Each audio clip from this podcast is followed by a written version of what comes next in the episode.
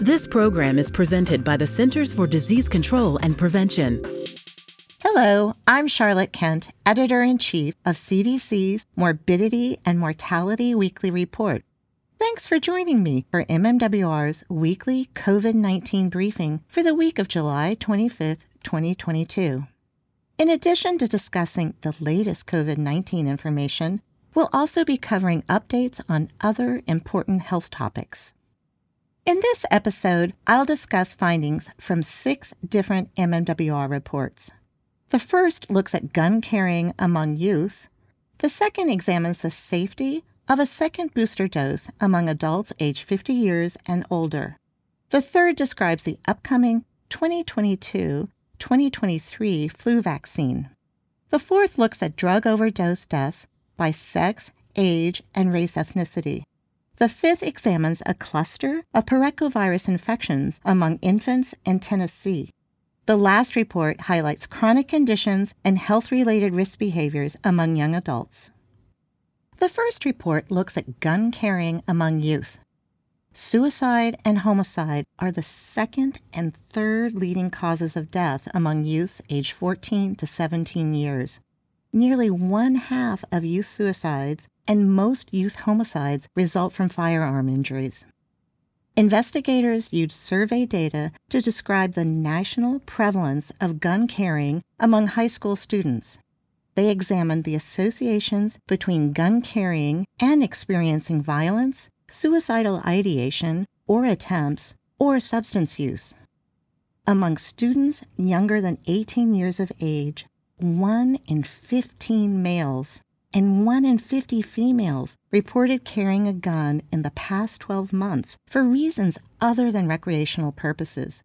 Gun carrying was more likely among students who experience violence, suicidal thoughts or attempts, or substance use. These results underscore the importance of understanding and addressing the root causes of youth violence and suicide. To help states and communities use the best available evidence to prevent violence, C D C released resources that describe the evidence for programs, policies, and practices to reduce multiple forms of violence. The second report examines the safety of a second booster dose of the COVID nineteen vaccine among adults aged fifty years and older. On March twenty-ninth, twenty twenty-two, the Food and Drug Administration authorized a second mRNA booster dose at least four months after receipt of a first booster dose for people aged twelve years and older with moderate to severe weakened immune systems and adults aged fifty years and older. C D C reviewed the safety of a second booster dose, which would be the fourth dose for most people. During March twenty-ninth through July tenth, twenty twenty-two, approximately seventeen million U S adults aged fifty years and older received a fourth dose. Vaccine safety experts identified no new safety concerns following the second booster dose. These findings are consistent with the existing body of evidence that mRNA COVID nineteen vaccines are safe. People aged fifty years and older should receive a second booster dose at least four months after they get their first booster. The third report describes the upcoming twenty twenty-two twenty twenty-three flu vaccine.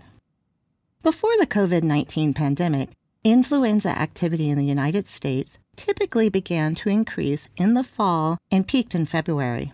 During the twenty twenty-one twenty twenty-two season, influenza activity began to increase in November and remained elevated until mid-June, featuring two distinct waves, with influenza A, H three N two viruses predominating for the entire season.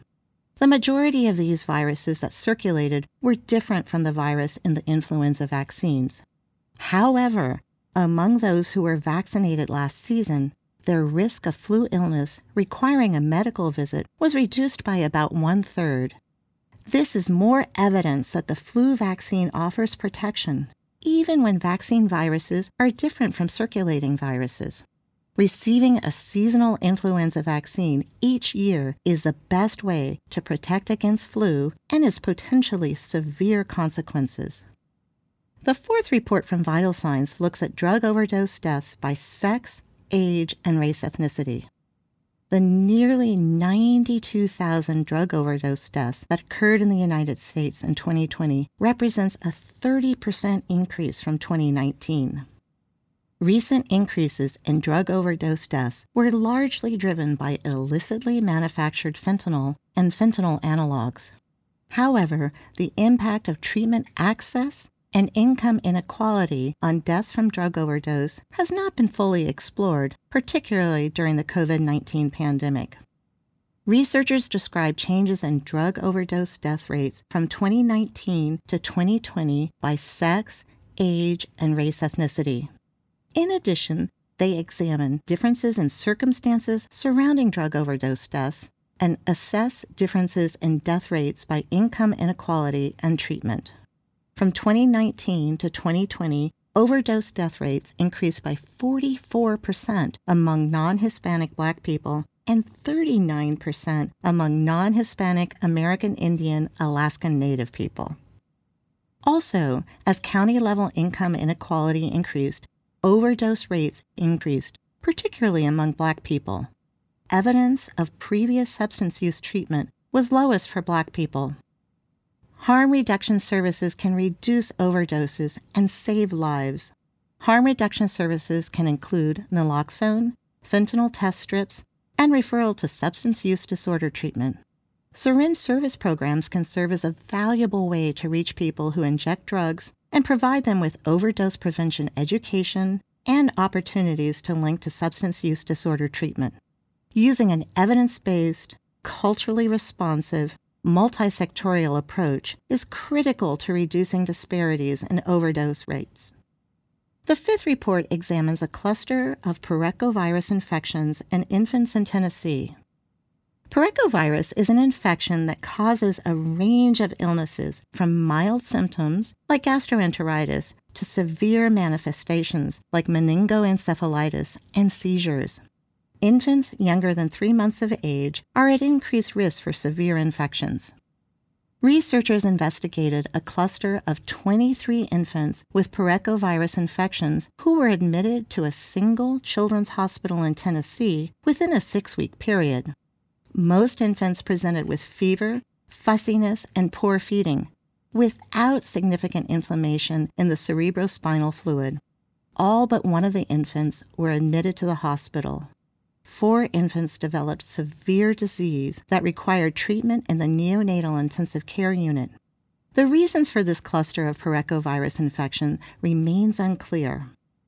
These findings emphasize the need for clinicians to consider parechovirus in young infants with fever, fussiness, poor feeding, and seizures. The last report highlights chronic conditions and health-related risk behaviors among young adults.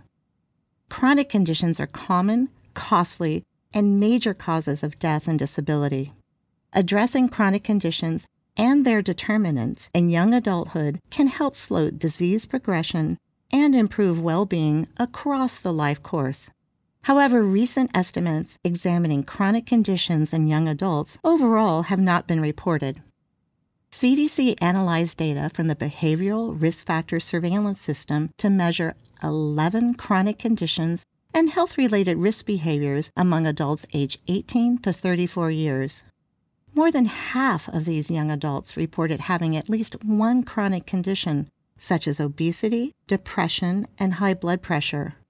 Additionally, young adults with a chronic condition were more likely than those without one to report binge drinking, smoking, or physical inactivity. Coordinated efforts by public and private sectors may help raise awareness of chronic conditions among young adults. This coordination could also help improve the availability of evidence-based interventions, policies, and programs that are effective in preventing, treating, and managing chronic conditions. Thank you for joining us for this week's briefing. You can subscribe to this podcast on Apple Podcasts, Spotify, Stitcher, and Google Podcasts. To stay up to date on the latest M M W R reports, go to c d c dot gov slash M M W R and subscribe for free to have M M W R delivered to your inbox. Stay safe and stay well. For the most accurate health information, visit c d c dot gov or call one eight hundred C D C info.